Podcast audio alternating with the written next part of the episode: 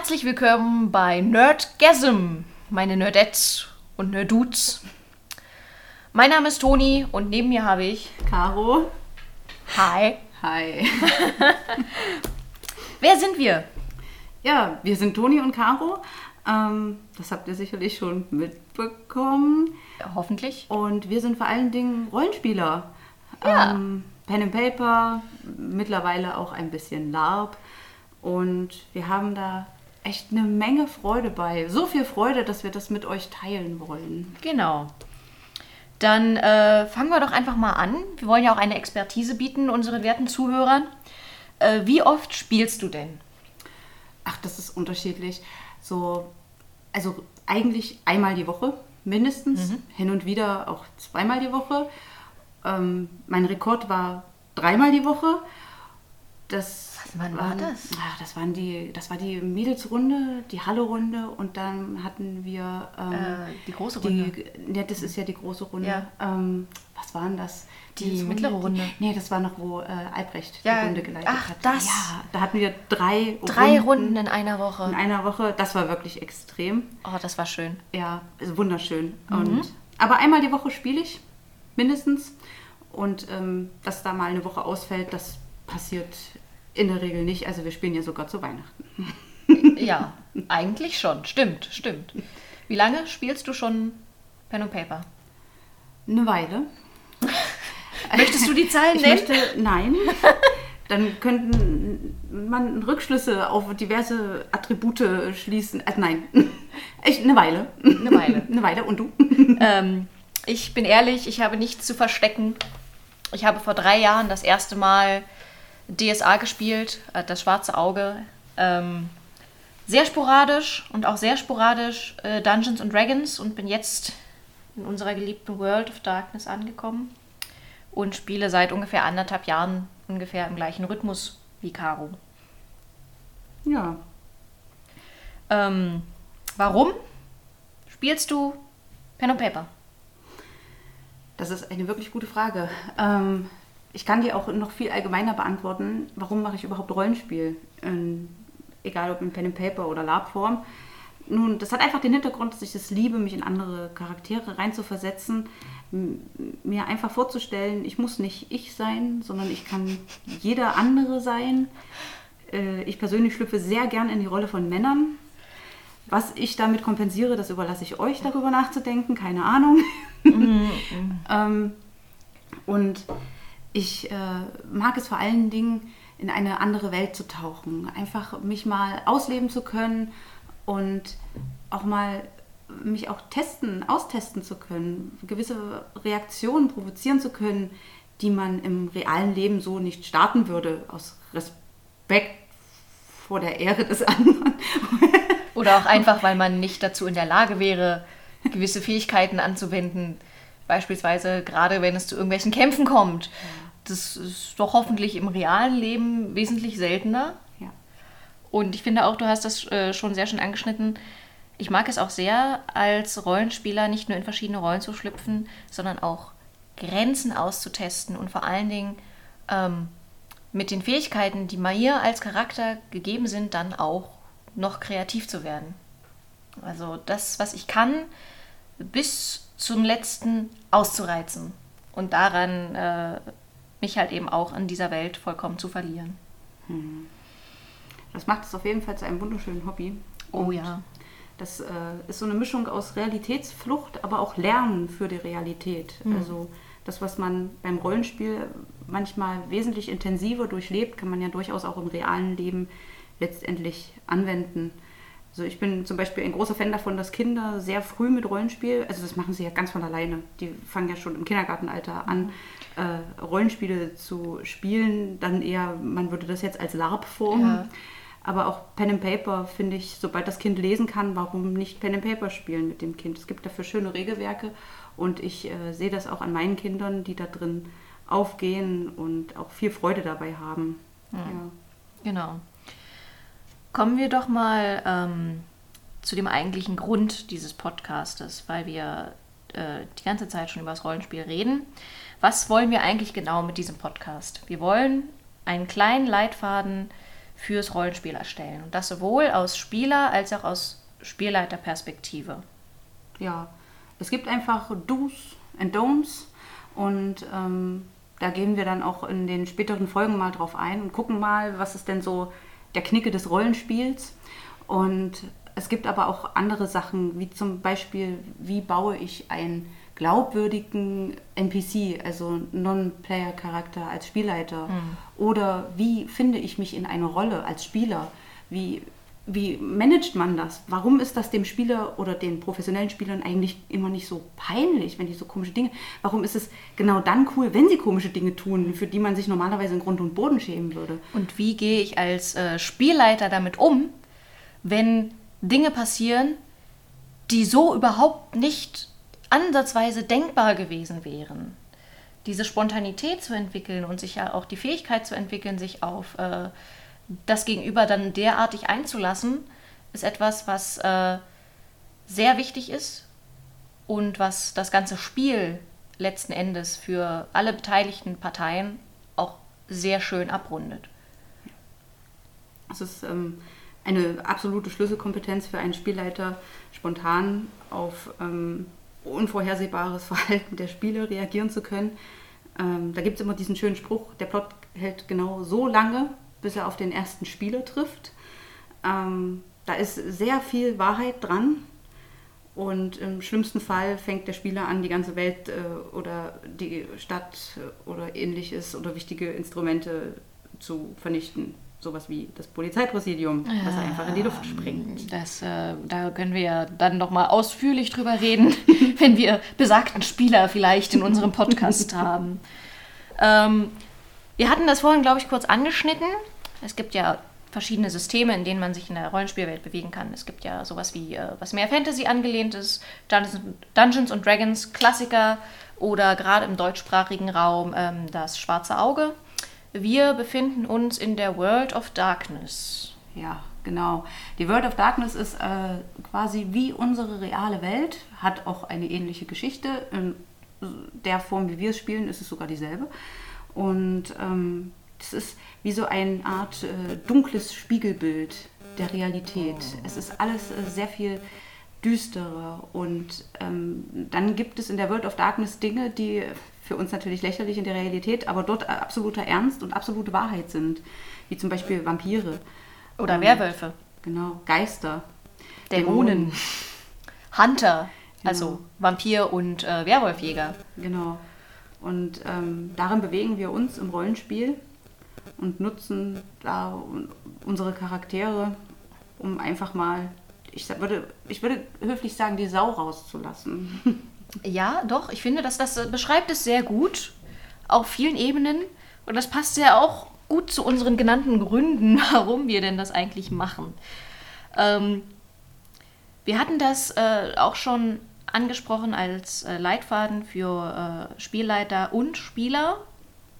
Dafür sollte man schon mal mindestens einmal geleitet haben. So wie ich. ich habe in meinem Leben bisher eine einzige Runde geleitet.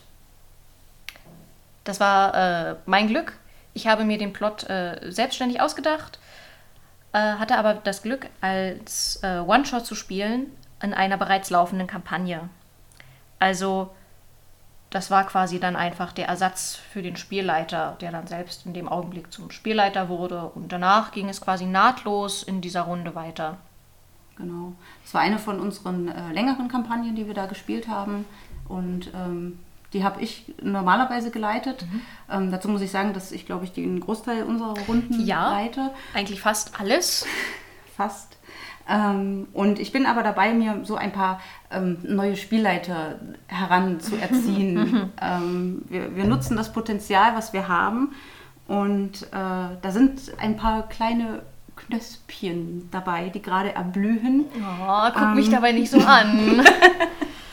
und äh, genau, da versuchen wir einfach äh, unsere eigene Welt zu bauen. Dazu muss ich sagen, wir halten uns nicht zu 100% immer an das Regelwerk. Also es gibt ja ein festgeschriebenes Regelwerk zu jedem Rollenspielsystem, so auch zur World of Darkness.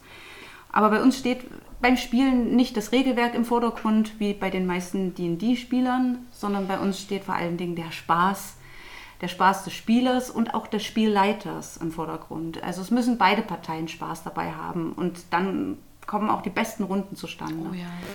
Ähm, wir biegen dafür regelmäßig das äh, Regelwerk leicht bis stark.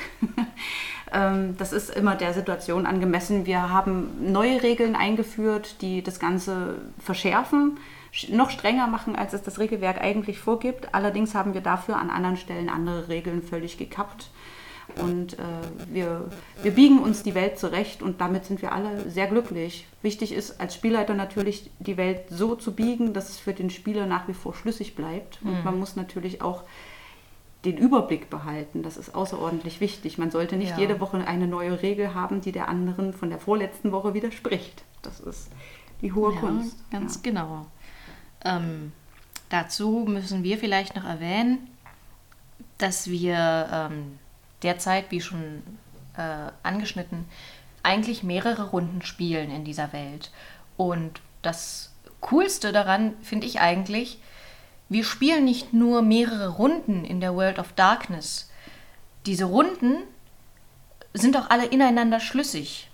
Also wir haben eine Runde gehabt, äh, 1620, 30. 1630. Die begann in London und endete, endete, In- ich glaube, irgendwo in Deutschland. Ja.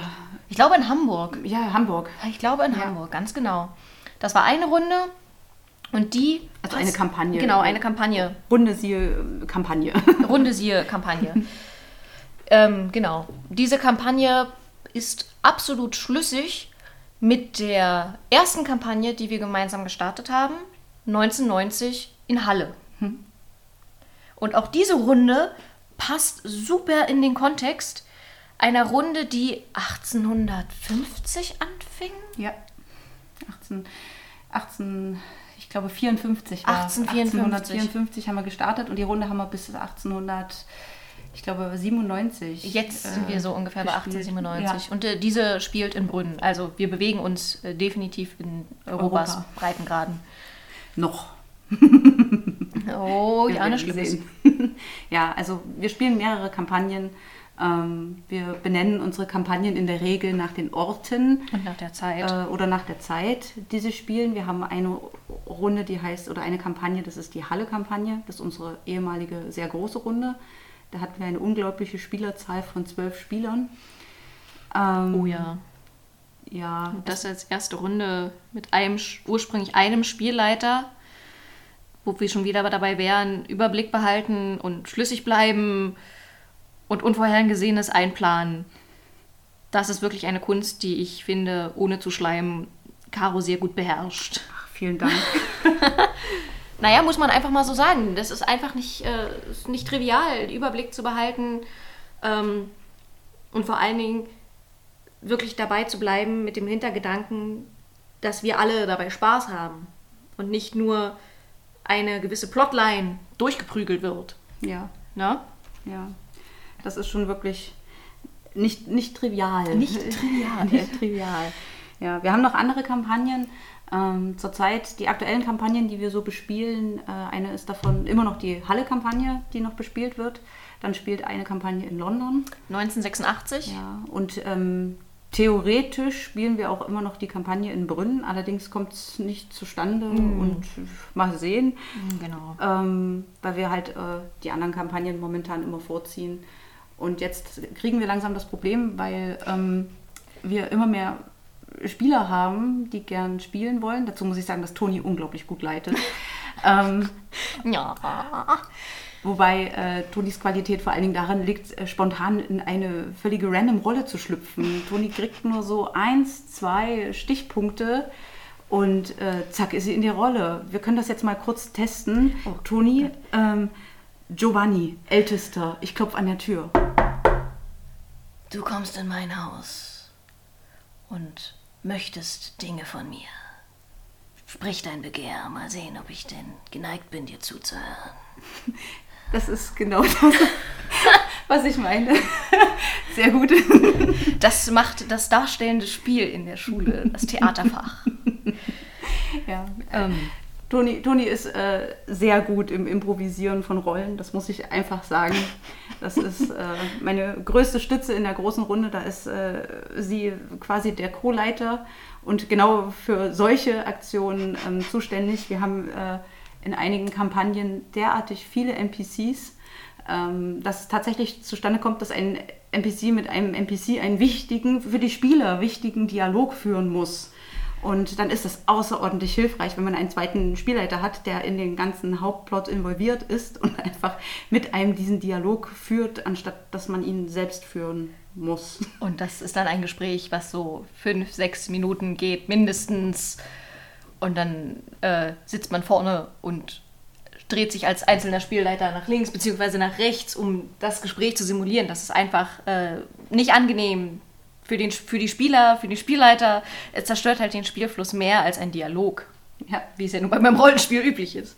Ja, und das war damals einfach eine große Hilfe, als Toni dann gesagt hat, ich habe, oder sagen wir es mal so, ich habe sie gefragt, ob sie mitmachen möchte, ob sie äh, co-leiten möchte. Und da habe ich sie quasi in die Leitertätigkeit, in die Spielleitertätigkeit so langsam eingeführt. Ähm, und es war eine unglaubliche Hilfe, dass sie dann mhm. angefangen hat. Und es hat auch äh, sehr viel äh, flüssiger gestaltet, auch im Spielablauf, wenn man noch jemanden hat, der darauf achtet, wie ist denn jetzt die Reihenfolge, wer ist denn wann dran, wer war lange nicht dran, wir müssen auf Spot-Time achten. Das sind jetzt viele Begriffe, ähm, mit denen muss ein Spielleiter handeln. Und wenn man dann zu zweit ist in einer großen Runde, ist das eine große Stütze. Das genau. bringt uns auch äh, direkt zu unserer Hauptmotivation. Also zum einen haben wir natürlich schon erwähnt, wir wollen so eine Art Leitfaden machen. Ähm, das ist eine Sache, aber wir möchten vor allen Dingen ähm, nicht nur allgemein den Spielern, sondern auch vor allen Dingen unseren Spielern, unseren Potenzialspielern. Ihr wisst ganz genau, wer gemeint ist. Knickknack. Mhm. Ähm, wir haben einige dabei, die haben absolute Qualitäten, was Leitung, Spielleitung angeht. Ähm, manche, die von sich selbst behaupten, sie wären nicht kreativ, die Welten und Plots bauen, die weit über alles das hinausreichen, was wir bis jetzt erspielt haben. Es fängt ja allein schon damit an, äh, wenn sich der Spieler überlegt, wie der Charakter in dieser Welt involviert ist, was ist sein Hintergrund, kennt er schon jemanden aus der Runde und wieso, weshalb, warum. Und das, äh, da tun sich dann Abgründe auf, aber im positiven Sinne. Ja, auf jeden Fall. Und wir möchten genau euch, ihr wisst genau, wen wir meinen, nee, ihr hört nämlich zu, ähm, motivieren, die Spielleitung auch mal in die Hand zu nehmen, auch mal von alleine zu sagen, pass auf, ich möchte leiten. Oder auch nicht Nein zu sagen, wenn wir euch auffordern, einfach mal zu leiten. Also führt euch nicht unter Druck gesetzt. Nein, über, überhaupt nicht.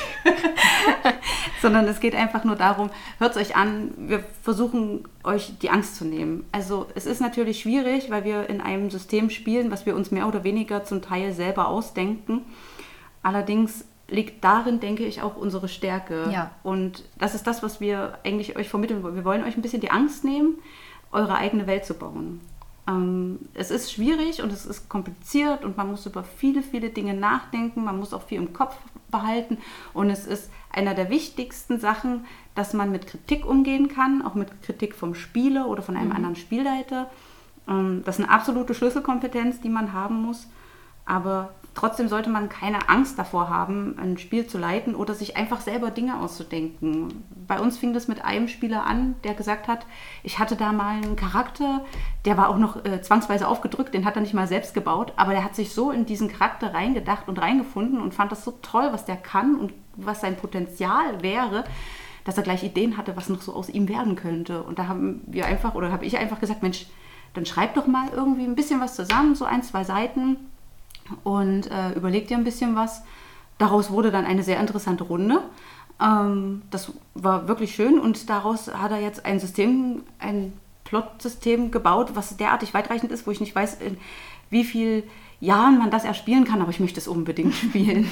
und das Schöne auch daran ist wieder, es passt wunderbar in unsere bereits äh, gestarteten Kampagnen. Ja, das ist auch, also dadurch, dass er halt auch äh, mit bei uns überall mitspielt und ja, stimmt, überall. völlig, völlig in, in den äh, Handlungen drin steckt und in den ganzen Plotlines, ähm, ist das natürlich auch noch von Vorteil. Aber dennoch braucht man, auch wenn man jetzt nicht bei uns in den Runden mitspielt, sondern allgemein einfach Rollenspiel gern macht oder zum Beispiel überlegt, Mensch, ach, ich würde gern wieder mit Spielen anfangen, aber ich war immer nur Spieler, ich habe keine Ahnung vom Leiden und dann müsste ich erstmal Spieler finden und quatsch die Leute einfach an. So habe ich es auch gemacht. Ich habe bestimmt zwischendurch zehn Jahre lang gar kein Rollenspiel betrieben. und habe mir dann spontan überlegt, ach, ich will jetzt wieder anfangen. Und dann habe ich einfach mein, in meinem Freundeskreis die Leute angequatscht. Total bescheuert. Ich habe mich auch bei den ersten zwei sehr blöd gefühlt.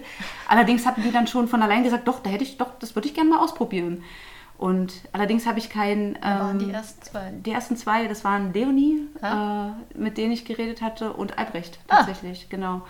Und äh, dann hat sich so nach und nach haben sich dann andere angefunden. Und dann wusste ich natürlich ganz genau, Mensch, du kriegst ja keine, das sind fast alles Neulinge oder welche mit wenig äh, Spielerfahrung. Und da musst du wohl die Leitung machen, obwohl ich das selber zuvor, also vor langer Zeit, so ein, zwei Mal gemacht habe, aber auch nicht so oft. Also musste ich mich dann auch hinsetzen und alles neu und irgendwie mir einen Kopf machen. Und dadurch kenne ich natürlich die Ängste und Sorgen, mhm. die man hat, wenn man eine Runde gründen möchte. Aber es geht. Auf jeden Fall. Ich glaube, es ist jetzt auch immer noch so, dass wir äh, sehr viele Spieler sind, die neu sind. Also unsere Kampagne, die wir jetzt zurzeit am regelmäßigsten spielen, ist die Londoner Runde, äh, Kampagne in 19, 1986. Und da sind auch sehr, sehr viele Neulinge dabei. Auch viele, äh, die einfach mal reinschnuppern durften mhm. äh, in laufendes Spiel oder in eine spontane One-Shot-Runde und die dann auf uns zugekommen sind und gesagt haben, sag mal, habt ihr da noch Platz frei? Kann, kann ich das regelmäßig, kann ich das öfter machen? ja. ja. Und zurzeit haben wir das Problem, dass wir äh, ein paar Spieler haben, die auch als Neulinge gerne richtig Bock drauf haben, mitzuspielen, aber so langsam wird es wieder voll. Es kommt wieder eine Spieleranzahl, bei der das wieder sehr, sehr schwierig zu handeln ist, gerade was Spot-Time angeht. Ja. Weswegen wir uns wieder, naja, genötigt, na, hm, wir, wir, uns, wir, freuen, wir uns. freuen, uns. Und wir fühlen uns geehrt. Wir, uns, freuen uns und wir fühlen uns geehrt, ähm, eine neue Runde zu gründen. Und dann geht die nächste Kampagne los, die sich natürlich wieder nahtlos in unsere Welt einfügen Selbstverständlich. Wird. Sie wird 2015 spielen, voraussichtlich. Mhm. Hashtag Spoiler. Mhm. Und äh, bis jetzt, von dem, was wir so gebrainstormt haben, startet sie in Paris. Ja, ich bin schon sehr gespannt, weil das wird die erste Kampagne, die vollständig durch äh, Toni geleitet wird. Da freue ich mich schon unglaublich drauf, weil äh, ich natürlich, wenn ich so viele ähm, Kampagnen leite, sehr selten selbst zum Spielen komme. Also ja, in gewisser Art und Weise spielt man natürlich den ganzen Abend durch, aber es ist dennoch anstrengend, weil man so viel noch im Auge behalten muss als Spielleiter. Mhm. Und es ist einfach sehr entspannt, auch mal Spieler sein mhm. zu dürfen und einfach nur einen Charakter zu führen und nicht 15. Beziehungsweise drei und 20 im Hinterkopf. genau, und äh, da ist das einfach sehr entspannt und mhm. ähm, ich finde es auch ganz toll, dass ich die Toni dazu gekriegt habe, sich an eine Kampagne zu wagen. Das hat sehr viel Überzeugungsarbeit gebraucht. Und deswegen ein weiterer Grund, warum dieser Podcast auch sehr gut ist, auch für mich als jemand, der, ich sag mal, Anfängerglück hatte in seiner ersten Runde, die er jemals geleitet hat und jetzt quasi in eine eigene Kampagne einsteigt es ist nochmal sehr schön zu revidieren. Do's and Don'ts, was ist wichtig, was ist äh, irrelevant, was sollte man im Hinterkopf behalten, wie gehe ich mit dem System passend um und äh, wie sorge ich dafür, dass wirklich alle Spaß haben. Na? Ja. Genau, Krass. und äh, es ist halt, ich persönlich empfand diese eine Runde, die ich leitete, auch als unheimliche Herausforderung. Man ist sich dessen eigentlich nicht so ganz bewusst, aber Klar, der Spielleiter, als Spieler kannst du zwischendurch auch mal abschalten. Da kannst du auch mal, wenn du jetzt gerade nicht unbedingt mit dabei bist, auch mal nicht zuhören oder mal kurz deinen Gedanken nachgehen. Als Spielleiter musst du permanent die Aufmerksamkeit behalten. Und den, damit du den Überblick nicht verlierst. Und das über mehrere Stunden hinweg. Äh, es ist eine Herausforderung, aber ich fand es zum Beispiel ziemlich, ziemlich schön. Ja. Und du hast es ja auch wirklich sehr gut gemacht. Ja, also jetzt ja. Muss man wirklich sagen. Das war. Da ist ein wenig Talent dabei. Oh. Vielleicht ein wenig mehr. Ich habe, ich habe nur vom Besten gelernt. okay, okay reicht jetzt mit der Beweihräucherung. So langsam wird es eklig. Genau. Das klebt hier schon überall. ja. Ähm, wir wollen das jetzt auch nicht unnötig in die Länge ziehen. Das ist ja schließlich erst der erste Podcast und Ja. wir haben noch äh, Themen für jede Menge weitere Folgen. Oh, wir haben so viel Material. So unglaublich viel. Ihr könnt gespannt sein und euch äh, bereit machen auf viel Input. Ja, und äh, wichtig wäre noch zu sagen, wir spielen nicht nur in der World of Darkness, sondern wir spielen vor allen Dingen Vampire, The Masquerade. Ähm, völlig egal was. Es ist Sabbat, Camarilla, Anarchen, alles Mögliche, was uns gerade so in den Sinn kommt. Ähm, aber wichtig ist Vampire und wenn wir ähm, irgendwelche Dinge versuchen zu beschreiben, dann werden wir auch versuchen, so viele Beispiele wie möglich zu bringen. Und auch versuchen, die Hintergründe so weit zu erklären, dass sie verständlich sind. Genau, es ist natürlich immer ein bisschen schwierig, weil so eine Situation in-game, die äh, hat natürlich eine gewisse Vorgeschichte und da spielt auch, da spielen Charaktereigenschaften eine Rolle.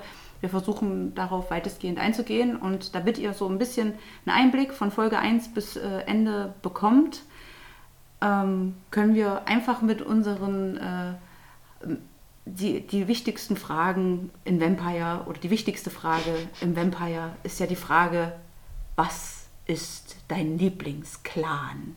Toni, was ist dein Lieblingsclan? Mein Lieblingsclan, ach Caro, dass du mich das fragst. Nun, mein Lieblingsclan, das sind die berüchtigten Kinder des Mondes, die sogenannten Malkavianer. Ja, die Malkavianer. Das ist jetzt keine Überraschung ähm, bei Toni. Ja, ist das jetzt gut oder schlecht? Die, die Malkavianer sind äh, die, der Clan der Kinder des Mondes, das stimmt. Und ähm, sie werden auch die, als die Erleuchteten bezeichnet. Ähm, das sind vor allen Dingen Vampire, die sie nicht mehr alle beisammen haben, die Sehr geprägt passend. sind durch äh, Geisteskrankheiten, durch diverse Störungen psychosozialer Art oder auch generell. Ähm, Zwangsneurosen, alles, was in Zwangsneurosen. dieses Spektrum und reinfließen kann. Genau, alles das, wofür man in der Psychiatrie landen kann. Das dürfen Oder wir beim hier, Therapeuten.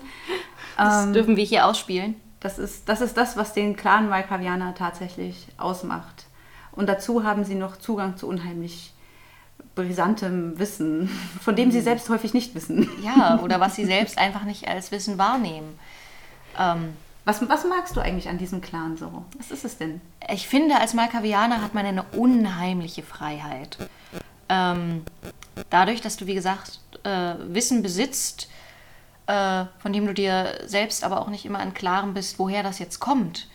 Und eigentlich auch gefühlt jeder in dieser Welt reagiert, äh, wenn du irgendeine Verrücktheit anstellst oder etwas, was einfach nicht der Norm entspricht, dieses außerhalb der Box denken, das wird halt auch einfach toleriert, weil du nun mal Malkavianer bist und die haben es ja sowieso nicht alle. Gleichzeitig erlaubt es aber einen ungemeinen äh, ja, Spontanität. Du hast wirklich unheimlich viele Freiheiten. Ich liebe das an Malkavianern. Du kannst, äh, Beispiel, wir hatten irgendeinen One-Shot. Das war, äh, da wollten wir unbedingt in diese Tür rein und die war magisch versiegelt und der eine hat versucht, mit dieser und jenen Kraft das zu öffnen. Oh, und die standen davor und haben alles Mögliche versucht. Ich als Malkavianer ging an diese Tür und klopfte.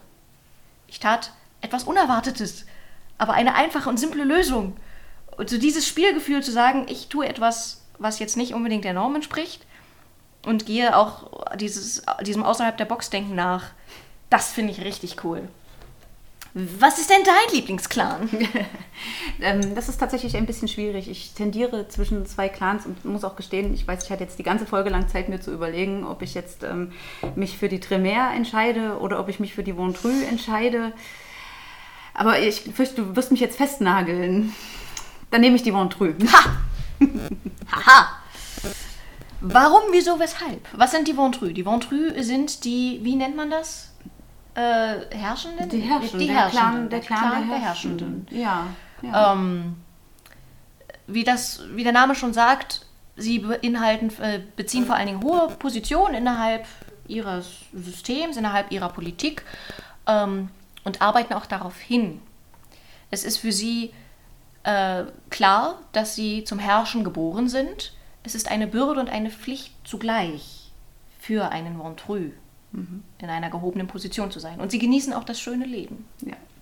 Das ist ähm, auch der Grund, warum ich diesen Clan so sehr mag. Ich ähm, mag es, wenn es irgendwie schwierig wird. Ich mag es sehr, wenn es kompliziert wird. Deswegen war auch die zweite oder die andere Wahl ähm, eines Lieblingsclans für Meers, die sind all, allgemein sehr kompliziert. Da gehen wir irgendwann später drauf ein. Es wird noch jemanden kommen, Bestimmt. geben, der den Tremere-Clan Bestimmt. ähm, aber auch bei den Vondruis ist alles nicht so einfach. Und sie sind halt noch sehr menschlich.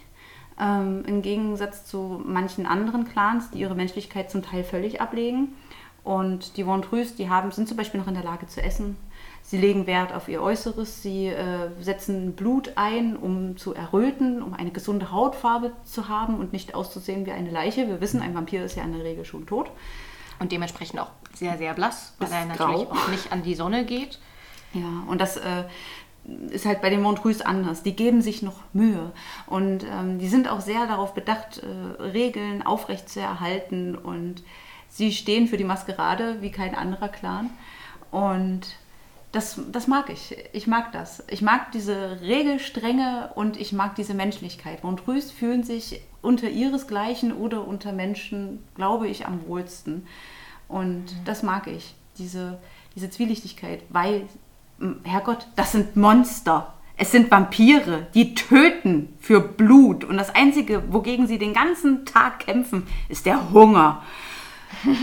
Und dennoch hängen die den ganzen Tag mit Menschen rum und machen ihr Pimp-Ding. Ich finde es super. Geben sich halt dementsprechend äh, auch einer gewissen Maske die, natürlich hin. Also wie kein zweiter, wenn du so möchtest. Ne?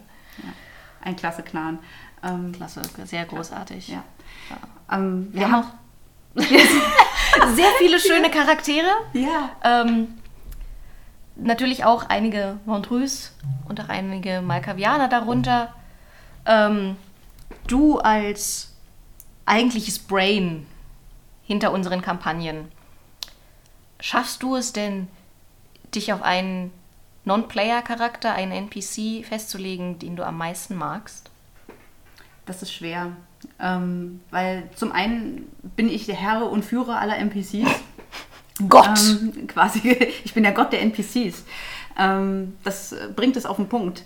Und die machen halt immer alles, was ich will. Und ähm, ist doch schön, oder? beziehungsweise versuche ich natürlich als Spielleiter nicht die NPCs machen zu lassen, was ich will, sondern ich lass, versuche die NPCs das machen zu lassen, was ihre Attribute, Fähigkeiten etc. vorgeben, wie sie handeln würden. Und ja, da gibt es durchaus, äh, ich denke, so zwei, drei Favoriten, die ich habe. Und ich fürchte, ich muss mich jetzt schon wieder entscheiden für einen. Ja, ich äh, Oh mein mach Gott. dir keinen Druck. Ähm, ja, und naja gut, dann, dann würde ich mich für Nael entscheiden. Ich bleib dabei. Du bleibst bei einer Ehe. Ja, Äh, Das ist einer von diesen berüchtigten, berüchtigten Tremeren. Ja. Du magst es echt, wenn es kompliziert ist. Ne? ja. Na, dazu muss man sagen, äh, Nael ist, bei uns gibt es, man kann nicht sagen, er ist böse. Es gibt, es gibt kein Gut kann man- kann und es gibt kein Böse. Es gibt sehr viel Grau. Es gibt sehr viel Grau und es gibt dunkles Grau und es gibt helles Grau. Ich würde ihn als dunkel, dunkel, dunkel, Anthrazit, fast schwarz-grau bezeichnen. Ähm, der ist schon kein netter. Also irgendwie ist er, er. er gibt sich nett Ja. im allgemeinen Gespräch, in der Interaktion ist er nett. Aber wenn man mehr über ihn weiß und seine Handlungen mitkriegt, dann stellt man ganz schnell fest, okay, das ist kein netter Dude. Ja. Äh, nein. Es ist mit Abstand, glaube ich, uns, einer unserer zwielicht, zwielichtigsten NPCs, die Mhm. wir besitzen. Es gibt nur einen, der noch mehr Geheimnisse hat. Ähm, und ich mag ihn. Ich mag ihn, weil er, weil er nicht nett ist. Ich, ich, genau das ist es. Ich mag die Bad Boys. Wahrscheinlich das liegt daran. Ähm, ja, und Nael ist einer davon. Und dazu ist er auch nicht hübsch. Er, ist, er sieht absolut standardmäßig aus. Ich würde ihn schon fast als nicht ganz so ansehnlich bezeichnen. ähm, genau. Und er macht sein Ding, er zieht alles durch. Ich finde, ich mag ihn. Auf Teufel komm raus. Ja. Koste e- es, was es Egal, wolle. wer drunter leidet. Genau. Ja. Aber was er ist denn zielstrebig? Das ist ja schon mal eine positive Eigenschaft. Ja, die einzige. Und er ist fähig zu lieben. Das haben wir auch schon rausgefunden. Oh ja. Das sind ganz schöne harte Spoiler für unsere Spieler. Ach, Okay, klappt bei der Stelle einfach die Ohren an. Oder vergesst es. genau. Vergesst es einfach. Wir blitzdingsen euch beim nächsten Mal. Ja. Und wir streiten alles ab. Genau. genau, das ist nie passiert. es gibt auch keine Beweise. Welcher Podcast? Was? Ach so, was? Nein, Nein, nein. ich nicht. Irgendeine Toni, irgendeine. Das kann doch jeder sein. Nein, aber mal äh, zurück zum Thema. Hast du denn einen NPC, der dich äh, triggert oder den du besonders magst, mit dem du am liebsten interagierst oder wo du gerne mehr wissen? Es gibt ja alles Mögliche an Gründen. Das ist eine sehr, sehr schwierige Frage. Vor allen Dingen, weil ich glaube, ein paar NPCs gibt, die ich finde äh, wertzuschätzen sind, die aber teilweise auch schon nicht mehr leben, die auch einige Spieler nicht mehr mitbekommen haben. Um die finde ich es eigentlich schade, dass ich mich jetzt ausgerechnet für Preston entscheide. Preston. Preston ist toll. Preston ist ein Bruja. Ja, Preston, ähm, was gibt es zu ihm zu sagen? Er ist ein Gelehrter. Ähm, Ähm, Clan Bruja, Clan der Gelehrten, Gelehrten. glaube ich. direkt. Hm, Ich, ich denke, ich bin mir gerade nicht so sicher. Oh mein Gott. Aber das liegt schon wieder am Biegen des Regelwerkes. Ne? Wir arbeiten, wie wir wollen. Aber wir wissen, es ist ein Bruja. Das sind so ein bisschen die, die ähm, für äh, Revolution, Veränderungen, ja. Revolutionen äh, sind, die gerne Dinge hinterfragen und auch kritisch äh, sind.